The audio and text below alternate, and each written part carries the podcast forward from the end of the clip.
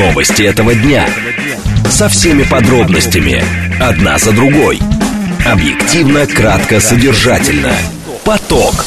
Успеем сказать главное. Программа предназначена для лиц старше 16 лет.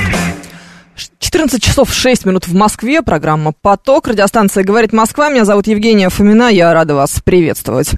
А, что будем сегодня обсуждать? Обломки, сбитые в Калужской области ракеты С-200 упали у частного дома. Это наша первая тема, она, наверное, одна из самых главных на сегодня. И вторая, это издание «Экономист» утверждает, что Россия испытала крупнейшую политическую миграцию за сто лет. Слушать. Думать. Знать. Говорит Москва. 94 и 8 FM. Эм. Поток. Новости этого дня. Напоминаю, пока наши координаты. СМС-портал плюс семь девятьсот двадцать пять четыре восьмерки девяносто четыре восемь. Телеграмм для ваших сообщений говорит МСК Бот латиницей в одно слово. И прямой эфир семь три семь три девяносто четыре восемь. Код четыреста девяносто пять. Кроме того, у нас идет трансляция в нашем Телеграм-канале, на нашем YouTube-канале и в нашей группе ВКонтакте. Вы можете присоединяться к нам везде. Итак, обломки сбитой в Калужской области ракеты С-200 упали у частного дома. Часть обломков э, была обнаружена э, сегодня, минувшей ночью. Об этом этом сообщает Лайв со ссылкой на телеграм-канал Шот. Сообщается, что часть упала в каркасный бассейн, который установлен на участке одной из жительниц деревни Ореховки. Хозяйка рассказала, что слышала три взрыва, после чего на землю попадали части ракеты. Она добавила, что попавший в бассейн обломок долго шипел в воде. Сегодня утром губернатор Калужской области Владислав Шапша заявил, что система противовоздушной обороны уничтожила ракету доработанного комплекса С-200 над Калужской областью. У нас на связи сейчас руководитель Бюро военно-политического анализа Александр Александр Михайлов. Александр Евгеньевич, здравствуйте. Здравствуйте, Евгения, здравствуйте, слушатели. Давайте разбираться, как вообще могла так далеко долететь у нас ракета доработанного этого С-200? Откуда же она могла быть запущена? Потому что Калужская область, это прям прилично она летела. Ну, в этом нет ничего, так сказать, с технической точки зрения э, нереального. Дело в том, что С-200, комплекс советского производства – но этот комплекс э, дальнего действия, то есть он изначально э, разрабатывался советскими инженерами для поражения бомбардировщиков, самолетов дальней авиации, самолетов там радиационной разведки, то есть самолетов, которые летят на большом э, удалении на, выс... на больших высотах. Поэтому ракеты весьма были эффективны для своих времен. Напомню, это вот середина 60-х годов, это вот разработка этого изделия – и с конца 60-х они были уже на вооружении советской армии, то есть, в принципе, им уже больше полувека, и э, они могли поражать цели на высотах, он последней модификации уже э, ракеты типа Дубна С-200, вот поражать цели на высотах до 40 километров и по дальности до 300 километров. Затем уже 80-е же годы, когда Советский Союз стал производить уже системы С-300П и создавать уже новые С-300 вот семейства. Э, от этих комплексов, но они стали постепенно сниматься с вооружения. Вот на Украине они продолжили вести службу, когда уже развалился Советский Союз. И, если не ошибаюсь, до 2013 года находились на вооружении. И затем ракеты естественно, остались. Да, они довольно не, не молодые, я так понимаю, это ракеты 80-х годов производства – и э, именно последних модификаций, которые позволяли бить на дальность до 300 километров. Но надо понимать, что ракеты устроены своеобразно, у нее четыре э, таких ускорителя твердотопливных, которые разгоняют саму большую ракету непосредственно. И затем дальше включается уже маршевый двигатель, и ракета уже на жидкостном топливе летит уже к цели. И вот, видимо, здесь произвели какую-то модернизацию, я думаю, либо с топливом, которое используется в маршевом двигателе, либо сама вот эта сама энергетическая установка получила какие-то дополнения. Вот то, что вот сейчас вот эксперты, э, осведомленные в теме, утверждают, что С-200 вот на украинском, вот на, после украинской модернизации могут достигать уже дальности до 600 километров. Но, на мой взгляд, больше реальная цифра в 400-450 километров. Вот мы и видим примерно то, что если запускалась ракета с восточных границ Украины, там, ну, к примеру, допустим, Харьковская еще, допустим, область, территории, то там примерно как раз будет 250-300 километров, даже более до тех территорий Калужской области, где вот она была сбита. Как мы можем Но с вами оценивать угу. работу ПВО? А, то есть э, не должна ли быть эта ракета быть, была сбита раньше, чем в Калужской области? Вообще, как бы система ПВО центрального промышленного района, куда входит и Москва, и Подмосковье, и, основ... и, и самые близкие к Москве регионы, она глубоко эшелонированная, то есть э, надо как бы понимать то, что сначала система перехватывает на более дальних рубежах уже межконтинентальные ракеты, гидрозвуковые блоки, то есть наиболее серьезные стратегические средства ядерного поражения. Потом, чем ближе, что называется, к непосредственно уже столице, тем комплексы работают по целям уже более э, меньших масштабов и угроз, то есть и вплоть до уже комплексов малой дальности, которые могут прикрывать уже конкретно объекты вблизи столицы. То есть, ну, я думаю, то, что, во-первых, изделие это было сбито, это самое главное. Э, ПВО, э, самое главное, что Э, во-первых, ракета это сама по себе, ну, скажем так, ну, довольно заметная, она крупная, она до 11 метров длиной достигает, она тяжелая, она там около 4 тонн в полете весит, и другое дело, что она перемещается на больших высотах, то есть она может подниматься на довольно высокую, ну, у нее вообще дальность, высота применения до 40 километров, то есть она может лететь довольно высоко, либо наоборот, на довольно низких высотах и на скорости – Э, примерно там до 1200 э, километров в час, то есть примерно превышая уже вот одно число, так, число Маха, скажем так. То есть это довольно непростая еще цель для системы комплексов, но главное то, что вот все попытки применить ее, вот мы видели, если не ошибаюсь, по Брянской области э, сбивалась эта ракета над Крымом, Э, и я думаю, то, что вот и, и вообще вдоль приграничных регионов э, и новых регионах нашей страны. Но вот сейчас мы видим, вот она пролетела довольно большое расстояние, но тем не менее это не, так сказать, не те вооружения, которые не может перехватывать наш ПВО. А есть ли какие-то представления у нас о том, сколько таких ракет может быть на вооружении Украины? Вот сказать, я вот, честно говоря, не обладаю этой цифрой. Вообще, довольно сложная э, тема, потому что э, само непосредственно количество ракет, которое осталось на э, территории Украины, не озвучивалось вот такой открытой печати. Э, ну, я думаю, то, что речь идет как минимум о нескольких десятках изделий, а то и о нескольких сотен, потому что, в принципе, модернизация ну, одной-двух ракет, это было бессмысленно, а так-то мы уже видим, что С-200 они применяют далеко не первый раз. То есть, ну, при, но при этом это не, не может быть какая-то запредельная цифра, тем более, что ракеты, еще раз говорю, не молодые, и даже после модернизации они все-таки остаются уже, что называется, пожилыми такими изделиями. То есть они не могут не так эффективны быть, как оно может казаться. Ну, мы видели, опять же, как применялись эти ракеты в последние годы вот на Ближнем Востоке. Вот, а вот, кстати, те же самые С-200 вот сбивали F-16 израильских ВВС.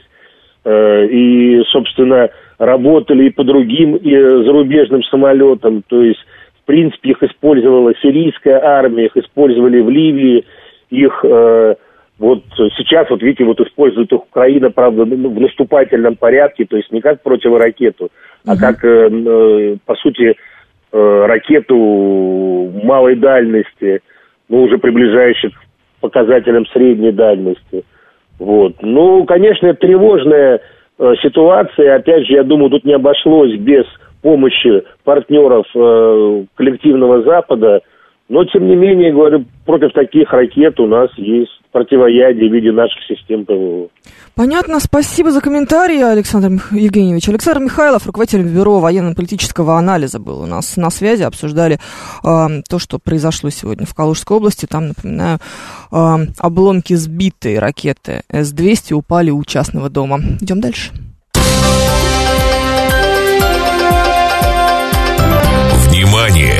Говорит Москва. 94 и 8 FM. Эм. Поток. Успеем сказать главное – 14 часов 16 минут в столице. Радиостанция «Говорит Москва». Программа «Поток». Мы продолжаем. Издание «Экономист» пишет, что Россия испытала крупнейшую политическую миграцию за 100 лет. Волна миграции из России после начала боевых действий на Украине стала самой массовой из тех, что были вызваны политическими потрясениями за последние 100 лет с 1920-х годов. Еженедельник делает это на такие выводы на основе данных аналитического проекта РЕРАШа и Росстата. Издание отмечает, что официальных российских данных данных нет и точные масштабы исхода россиян установить невозможно. В разных независимых оценках называли число от 500 тысяч до миллиона человек. Потом эксперты вроде бы сузили этот диапазон до 820-920 тысяч уехавших россиян. Провели подсчеты. А, будем смотреть, будем разбираться, что это означает. У нас сейчас на связи Вячеслав Поставнин, руководитель Центра аналитических и практических исследований миграционных процессов. Вячеслав Александрович, здравствуйте. Здравствуйте. Как вы оцениваете масштаб политической миграции в России вот с начала военных действий на Украине, то есть с э, прошлого года? А, как вам кажется, число 820-920 тысяч человек похоже на правду? Ну, слушайте, конечно, по ощущениям там, ну, наверное, похоже, судя по тому, что творилось на границах, вот, похоже, что так и есть, наверное, да, был поток, конечно, большой был особенно после объявления вот этой вот частичной мобилизации. Но кто-то же вернулся потом?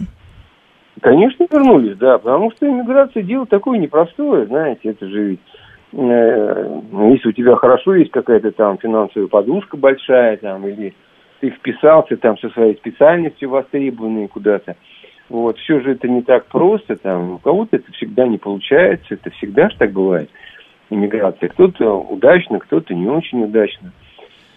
Насколько вообще корректно сравнивать э, вот эти данные, нынешние данные, с данными 1920-х годов? Ну, там, с точки зрения и э, масштаба происшествий в стране, и с точки зрения того, сколько человек проживало сейчас, сколько человек проживает сейчас, э, тогда в России? Ну, вот с этой точки зрения, конечно, тогда это было, вот, это был очень серьезный отток, не надо забывать, да, тогда население было вообще э, в России ну, в России сопоставимо было. Вот, я имею в виду, с территории российской убрать империи, да, российскую часть, вот, то, что нынешняя Россия, вот, и народ, э, и население в самой Европе меньше было. Ведь 3 миллиона, которые выехали тогда, ну, правда, они выезжали не одномоментно, как сейчас.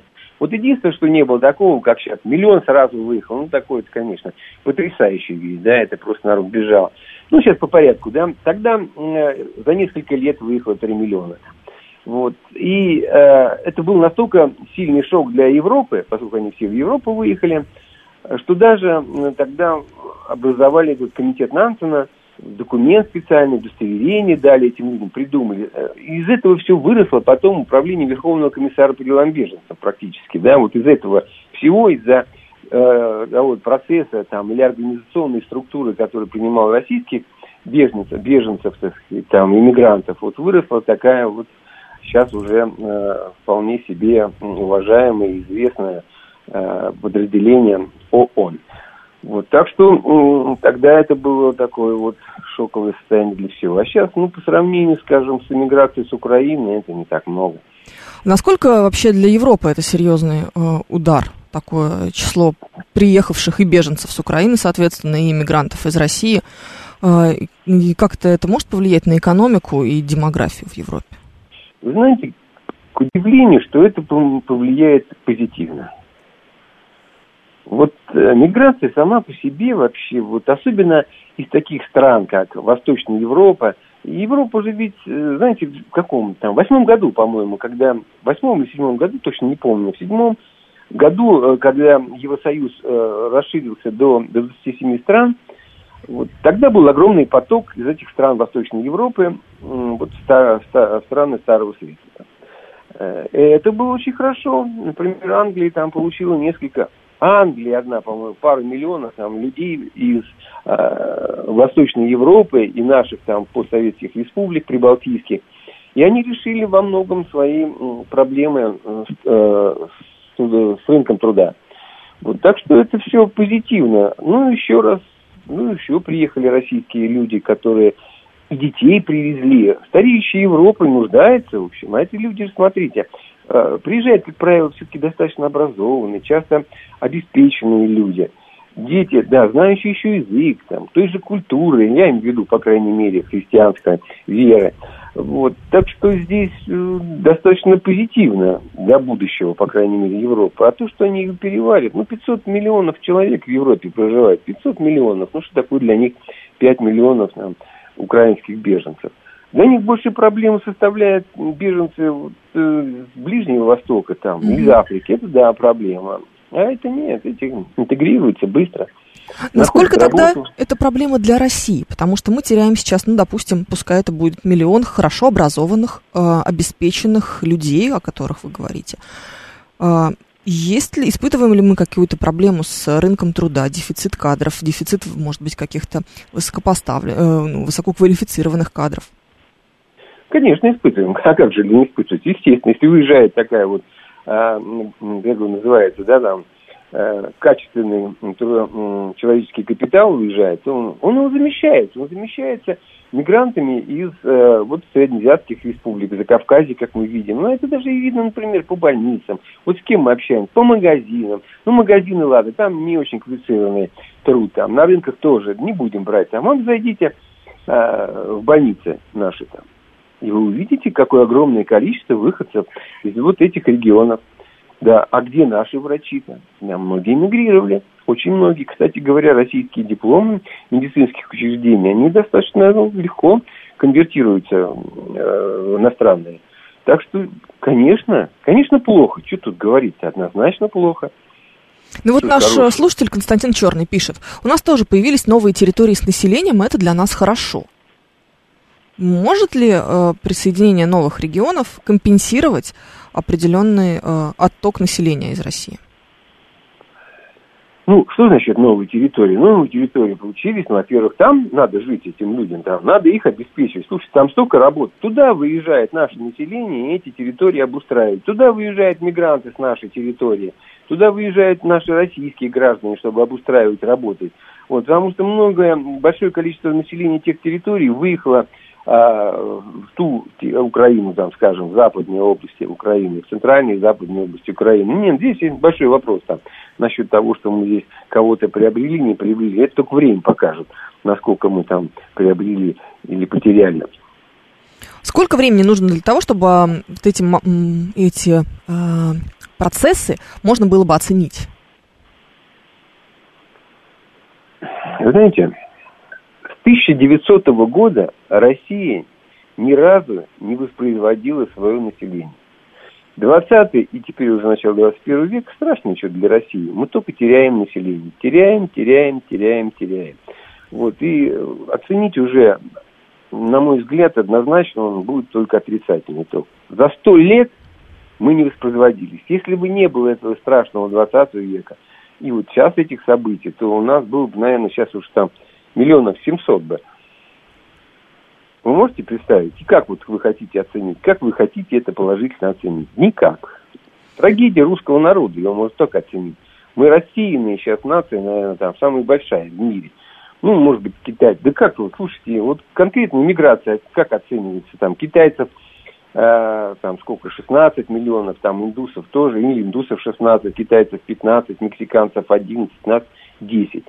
Вот. Ну, что такое Китай, Индия и мы? Э, можете представить, 10 раз разница, а миграция примерно одного порядка.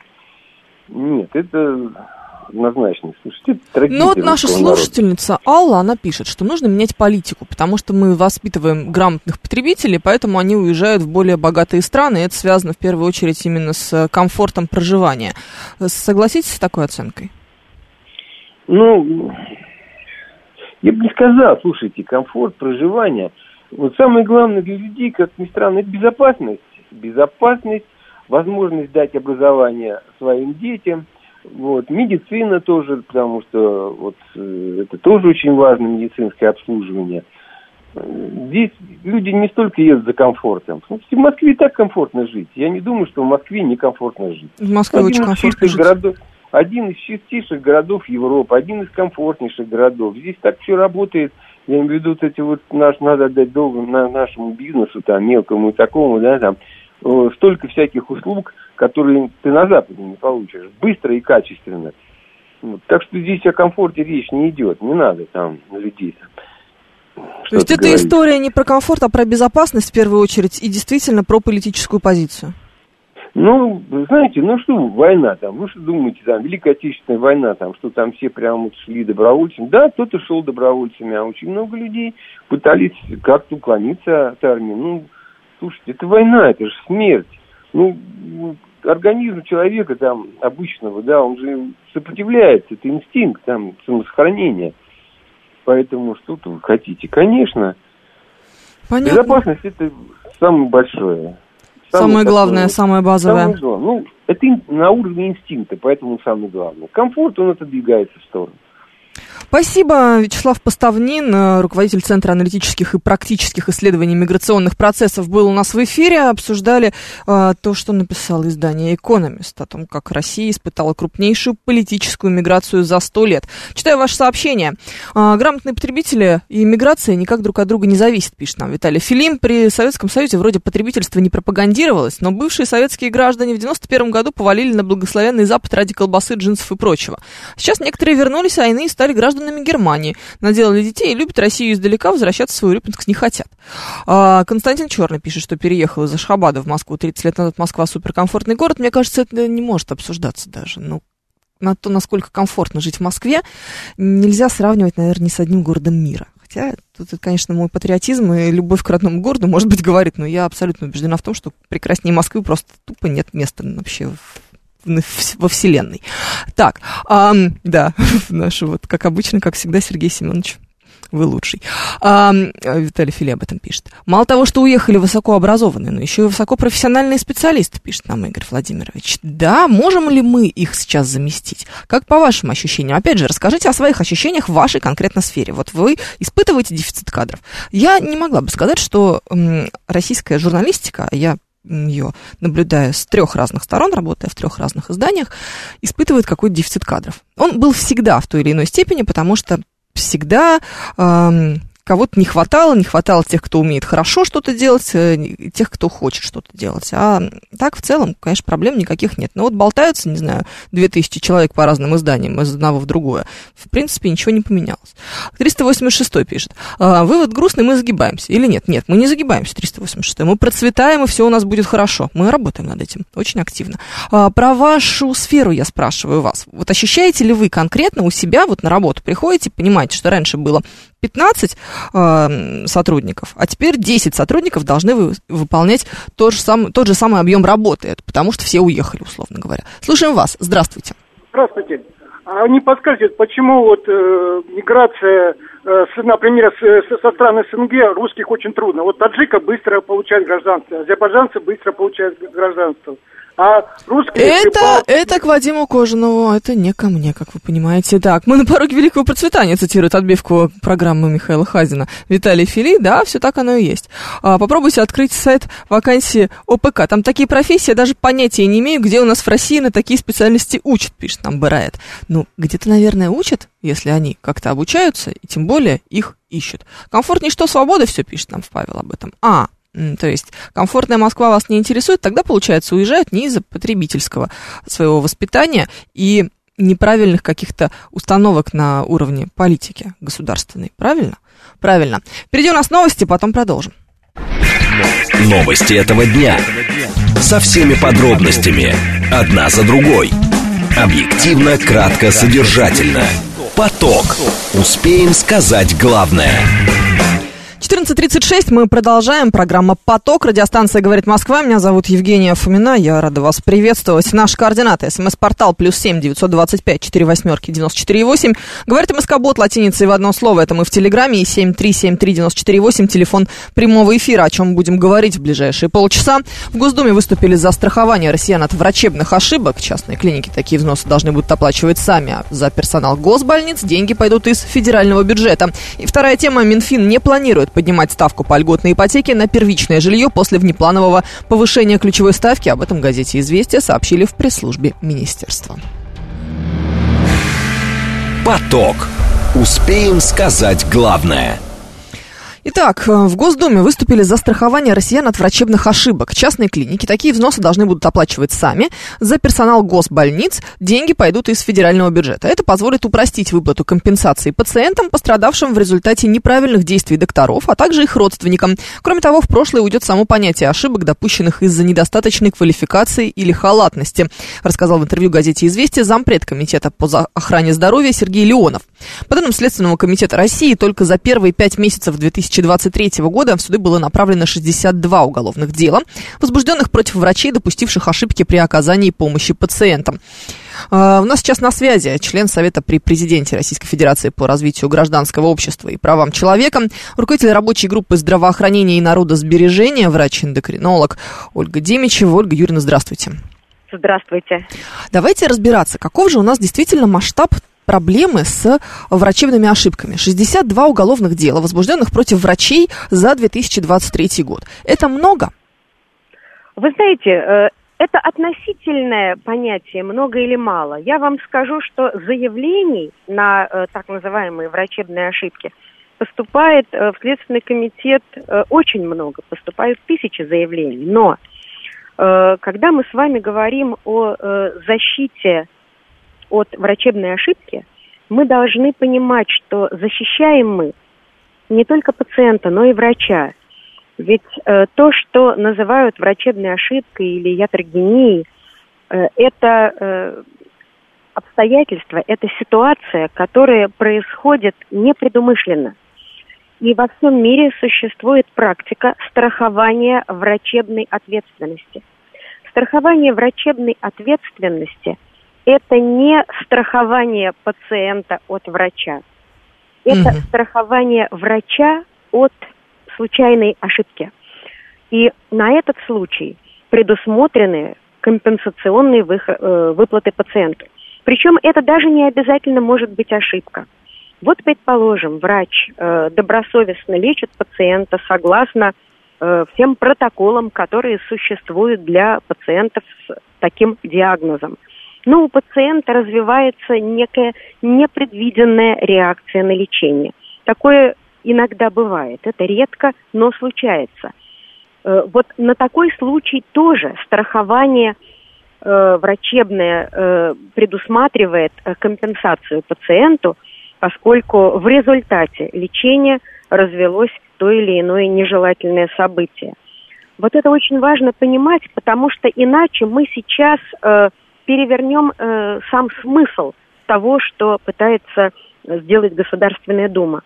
То есть э, это не, не для того, чтобы каждый пациент, который потом решил, что ему как-то палец не так перебинтовали, бежал в страховую компанию, говорил, выплатите мне срочно 100-300 миллиардов за то, что врач меня плохо лечил. Это не об этом. Нет, нет, нет, это совсем не об этом. И смысл-то абсолютно не в этом. И вот те заголовки в э, СМИ, которые мне попались на эту тему – Э, они опять противопоставляют э, врача и пациента как врагов.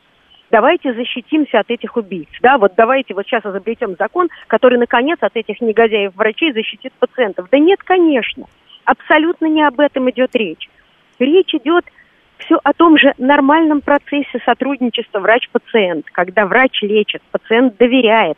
Но в ряде случаев возникают непредвиденные обстоятельства – то есть на сегодняшний день по-хорошему сама по себе проблема э, пациента, не получившего должную медицинскую помощь, она должна уже закрываться, поскольку у нас есть э, медицинское страхование, обязательное и добровольное.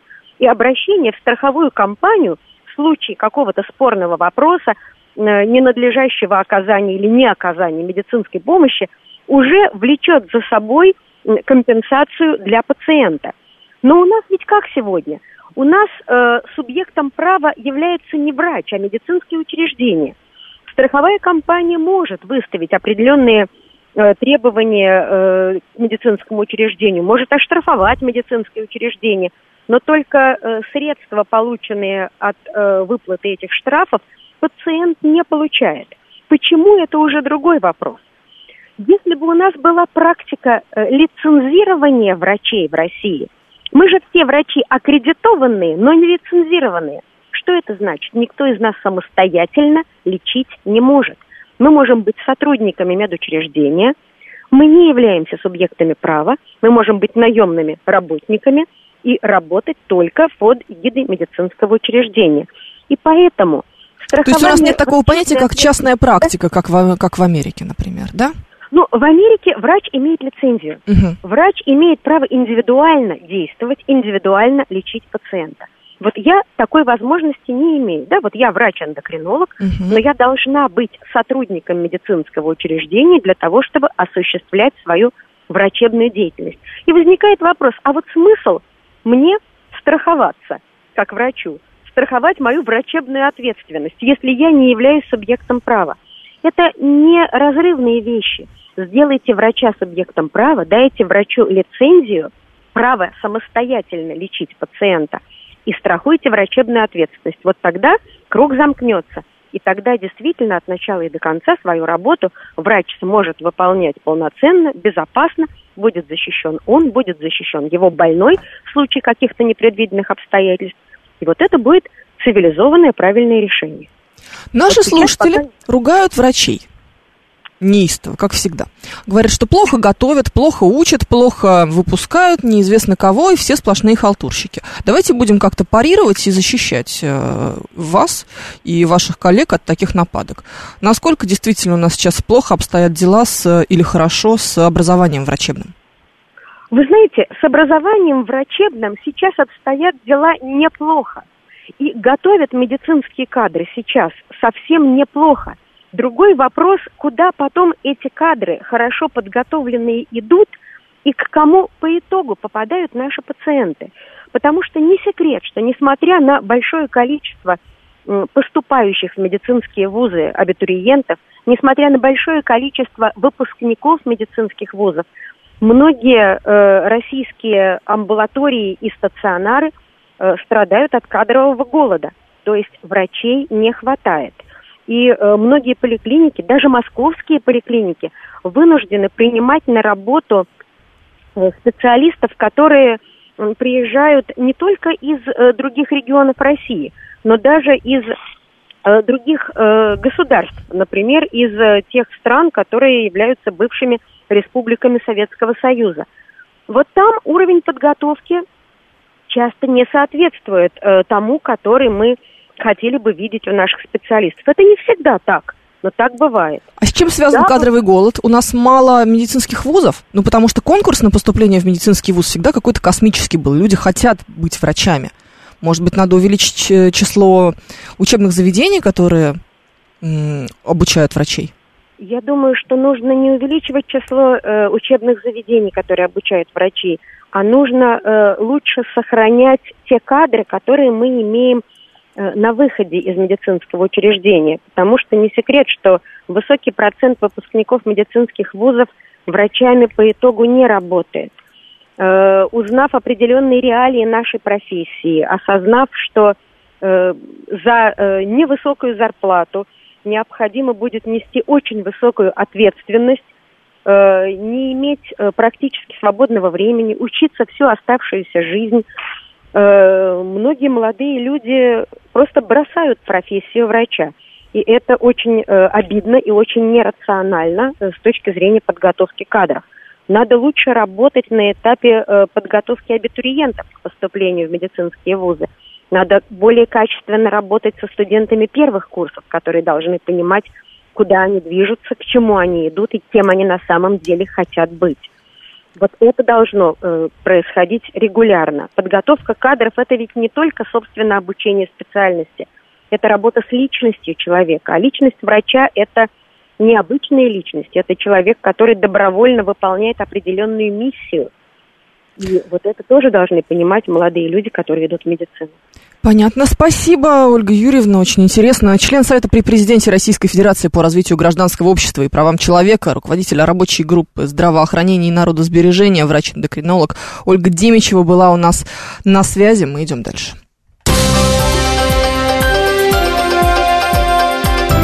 Внимание!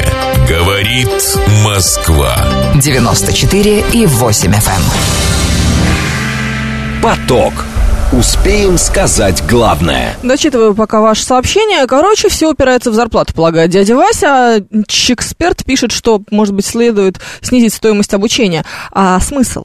Все равно конкурс даже на платное отделение в медицинские вузы космический. Дело не в стоимости обучения. Желающие получить такое образование всегда найдутся даже за эти космические деньги. Да, вот, может быть, вы там жалуетесь, что у вас в Рязани это слишком дорого, и вы не можете себе позволить ребенка отдать в медицинский вуз. Но кто-то может. Поэтому снижение э, стоимости здесь не повлияет на конечный результат, на число людей, которые станут врачами в результате. Вот, видимо, нужно исходить из э, других каких-то реалий, из того, что человек, окончивший медицинский вуз, потом почему-то не хочет оставаться в профессии.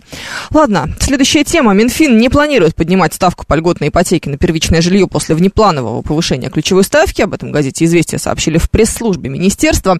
15 августа Центробанк увеличил ключевую ставку с 8,5 до 12%. Последний раз резко ее поднимали 28 февраля 2022 года, тогда с 9,5 до 20%. За этим последовало ужесточение условий по льготной ипотеке с 7 до 12%. Однако, вот ведомство говорит, что сейчас такое решение принимать не планируют. Позиция Минфина может говорить о том, что ужесточение денежно-кредитной политики временно, и вскоре регулятор сможет начать ее смягчение. А, так это или не так, с чем это все связано, и главное, что происходит сейчас на рынке недвижимости. Будем разбираться с ипотечным брокером, экспертом по недвижимости Дмитрием Ракутой. Дмитрий, здравствуйте. Здравствуйте. Что у нас сейчас происходит с ипотечным рынком? Действительно ли есть какое-то ужесточение? Или э, вот министерство говорит, что не будут поднимать ставки по ипотеке, значит, все будет хорошо, все так и останется? Ну как, хорошо, как есть.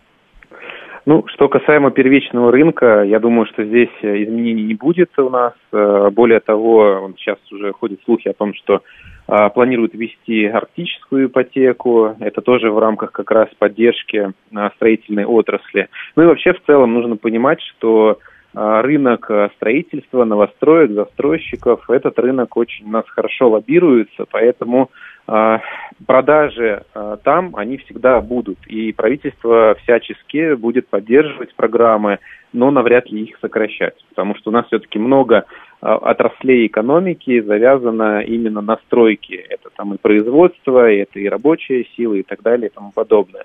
Что касаемо вторичного рынка, здесь э, действительно мы сейчас можем констатировать о том, что э, ставки стали достаточно высокие, все мы привыкли э, к ставкам совершенно другим. Сейчас уже, если мы заходим на вторичный рынок, это 13-14% ежемесячный платеж, безусловно, у нас э, становится значительно больше, ну и э, переплата в том числе. Э, по стоимости квадратного метра будет видно в ближайшие месяц, скорее всего, и ближайшее у нас заседание следующее как раз в сентябре, либо Центробанк оставит ключевую ставку неизменной, либо все-таки по прогнозам, скорее всего, будет дальнейший рост. Ну, как говорится, поживем, увидим. Вот. Э, но все, что касаемо первичного рынка, я думаю, что здесь будет без изменений. И наоборот, э, застройщики как раз э, в последнее время жаловались, что продажи упали. Сейчас многие переключатся как раз на первичный рынок ввиду того, что там все-таки пока еще доступна ипотека. Дмитрий, но давайте так, вообще у, у этого рынка есть какая-то емкость? Ну, потому что цены растут, растут, растут, растут. Есть ли какая-то, может быть, психологическая отметка, где, не знаю, там средняя стоимость квадратного метра, средняя, да, там в Москве превысит 700 тысяч рублей, и люди перестанут покупать совсем. И тогда, может быть, застройщики будут действительно снижать. Или нет вариантов? Ой, ну здесь э, я не думаю, что застройщики пойдут э, на такой шаг, э, ввиду того, что все-таки достаточно длительный период времени застройщики держали, так сказать, цены, да, они высокие, но если мы посмотрим в динамике, у нас на самом деле цены всегда растут, и на недвижимость в том числе, даже есть периоды снижения цен, то все равно, так или иначе, цены у нас идут вверх, ползут вверх. Поэтому э, каких-то там таких резких снижений не будет. Э, наоборот, застройщики коммерческие структуры. И э, здесь самый главный момент не повторить 2020 год, когда у нас ввели э, госпрограмму, льготную ипотеку под 6%, ее еще называют как раз ковидной. У нас всплеск был продаж э, на первичном рынке. Просто если поднимут сильно стоимость, то, то эффект э, вот этих всех льготных программ, в том числе, которые новые вводят, которые планируют ввести, он будет размыт. Потому что если будет слишком дорогой квадратный метр, но дешевая ипотека, ну, это будет называться мыльный пузырь. Я надеюсь, что в, в этот раз у нас каких-то скачков не повторится, и все будет в пределах э, разумного, цены будут, да, они будут расти, но этот рост будет умеренным. Но с другой стороны, смотрите, ситуация какая у нас получилась. А, льготную ипотеку, она действительно разогнала цены, потом э, ее отменили, точнее не отменили, а подняли ставку по льготной ипотеке до 12 уже процентов, как, как будто бы э, стало больше похоже на рыночные условия, но тем не менее цены не остановились в росте. Потом вроде бы появился еще один фактор дополнительный, стали уезжать люди, вроде как будто бы опять-таки большая волна миграции, многие пытаются продать свое жилье, появилось много лотов на рынке, но цены все равно не падают. Как это происходит? А, ну, а все-таки первичный рынок а, это такое достаточно сложный с точки зрения понимания обывателя, но тут нужно понимать... Вообще, что... не, знаете, непостижимый, мне кажется. Здесь самый главный фактор о том, что у нас э, все-таки застройщики, особенно крупные игроки, они э, очень часто э, имеют э, связи, выходы, в том числе и на Минстрой, да, и могут лоббировать свои интересы, повторю еще раз. И в том числе некоторые застройщики работают, э, э в том числе в связке с банками, и э, здесь такая история, э, когда есть там определенный, может быть, определенная договоренность, когда нужно держать, да, держать планку, держать цены. Да, застройщики делали скидки определенные в период, когда был спад реальный, но для э, для человека, который, например, заходит на сайт любого застройщика, цены, они неизменны, да, там скидки, скидки есть, скидками привлекают. Но все держится на определенном уровне. Вторичка это все-таки немножко другая история, и как раз вот а вторичка это более такой свободный рынок, потому что продажа продает физлица, продавцы продают, тут уже и могут продавать и ниже рынка, и там вообще задешево, или вообще задорого, необоснованно. А по тут факту? Уже... Как получается? А по факту сейчас можно сказать, что, конечно, вторичка будет переживать не самые лучшие времена. Она и так у нас э, Э, последний период времени была в таком вот упадке, ввиду того, что там, ну, ряд причин у нас был. Э, сейчас еще ко всему э, получается покупатель на вторичке, особенно если это за наличный расчет, это будет на весь золото покупатель.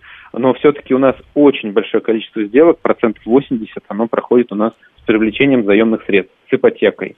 И сейчас реально найти покупателя на свою квартиру, чтобы ее там быстро продать, будет сложно. Не все будут готовы заходить э, в ипотеку, такую достаточно дорогую, э, поэтому э, ничего не остается будет делать, как только снижать цены. Ну, и все. Да, то, как пишет наш слушатель, у нас и, и цены высоченные за квадратный метр, и еще ипотека получается дорогая. А вот вопрос от Павла, он пишет. А какой процент первичного жилья в Москве стоит незаселенным после покупки? Есть ли ну, какие-то вот... хотя бы, ну, приблизительные? Подсчеты? Ну, я думаю, что у нас, смотрите как, у нас, кстати, не так давно была статистика о том, что у нас 10% э, получается затоваривание по первичному рынку. Это как раз э, э, до изменений по ключевой ставке была аналитика. И застройщики-то как раз и жаловались о том, что сейчас вот у нас э, много жилья, которое строится, нужно продавать, продажи не идут, и даже более того, уже некоторые проекты на высокой стадии готовности, некоторые сданы, но продать не можем. О каком они... сегменте идет речь? Это комфорт класс, э, ну комфорт, комфорт плюс, бизнес класс. Угу. Эк- эконом класс это все-таки такой более массовый сегмент, э, и там так или иначе э, продажи шли. Но если в целом там брать вот по рынку, то было такое, что застройщики действительно на это обращали внимание, так как э, эта история у нас сейчас уже через escrow счета строится, то есть застройщики получают деньги лишь тогда, когда ведут э, в эксплуатацию дом. Да. А, плюс еще повысилась у нас ключевая ставка, а, и многие застройщики строятся еще по проектному финансированию, то есть берут в кредит и строятся. Для них это тоже, ну, как бы такой вот фактор не очень приятный. А, и это все, естественно, сказывается в совокупности, сказывается и на рынке и так далее. И вот сейчас многие, например, а, покупатели, которые там планировали покупку, они сейчас задумываются, что нам сделать сейчас, вот, вот что нам делать. Есть предположение, что аренда, допустим, сейчас будет достаточно актуальна, и аренда сейчас повысится. Ввиду того, что многие все-таки покупатели у нас квартир переезжают с арендованной квартиры в свое. И так как платежи, особенно по вторичке, становятся большие, ну, может быть, э, как раз отложит вопрос покупки квартиры в ипотеку. Но при этом, кстати, вот э, к, тому, что э, выгодно, невыгодно и стоит ли вообще там обращать внимание там, на новостройки. Есть интересные программы, называется траншевая ипотека, когда можно внести 15-20% своего первого взноса в течение двух-трех лет, пока у нас объект строится, мы платим символическую сумму 1 рубль. Такие программы есть. То есть мы условно не тратим э, средства, и у нас нет ежемесячных расходов на эту ипотеку. Ну как да, только... то есть ты можешь себе позволить снимать жилье, э, да, не платя да. при этом такое же примерно, да, а то может да. быть и гораздо Это больше. Это интересная программа. Да, очень круто. И, э, особенно если, допустим, переезжаем с аренды и планируем в будущем покупку. Вот ввиду этого э, новостройки будут интересны. И я думаю, что сейчас застройщики активно начнут развивать вот эту программу, потому что она не у всех работает еще но, тем не менее, обратить ее стоит. Ну, как альтернатива, Ну, вот один нас, из наших слушателей пишет, что такую ипотеку отменяли несколько месяцев назад, и вот где они сейчас остались? Нет, э, это немножко другое. Отменяли у нас э, субсидированная ипотека. Это когда у нас э, было предложение по ставкам 0,1, около нулевые ставки, там 0,1 на 30 лет. Вот это такая была у нас история. Сейчас уже все, можно сказать, что эта ипотека ушла в прошлое, называлась она субсидирована. Здесь это другая немножко программа, это траншевая ипотека. То есть мы 2-3 года платим 1 рубль, но после того, как застройщик сдает, у нас сразу же э, ставка становится базовой. То есть угу. там, например, если это госпрограмма 7,3. И вот по ставке 7,3 э, мы уже потом ее оплачиваем, если мы там за три года, например, не закрыли досрочно, условно так. То есть э, эта программа пока еще, слава богу, она не э, запрещена, и на нее Центробанк зуб не точит. Ну да, вот наш слушатель уже оказался э, как раз потребителем говорит, что его брат взял такую ипотеку траншевую два месяца назад, и через два года только начнет выплачивать. Я не знала такой системе, а такой... Ой, это очень интересно. Спасибо. Да. да. да. Спасибо большое. У нас был на связи ипотечный брокер, эксперт по недвижимости Дмитрий Ракута. Э, рассказывал нам о том, как дела обстоят на рынке недвижимости сейчас, в принципе, в России. В коробке из-под холодильника только бесплатное жилье пишет на Лунатика. Это пожалуйста. Но с другой стороны, а где вы возьмете коробку из-под холодильника? Для этого же нужно купить холодильник, а он нынче то тоже не дешев. Ага, так, еще на что есть. Игорь Владимирович пишет. Занимался недвижимостью в начале 90-х. В эти времена на спрос влияли не цена, а финансовое состояние населения. Думаю, в этом случае сработает тот же фактор. Тогда Тогда, друзья мои, ничего хорошего нас с вами не ждет, потому что это финансовое состояние этого населения, знаете, какое? Во вторник вечером ни в один дорогой ресторан не сядешь без предварительной записи, записи в Москве. А, так, впереди у нас новости, потом программа «Умные парни».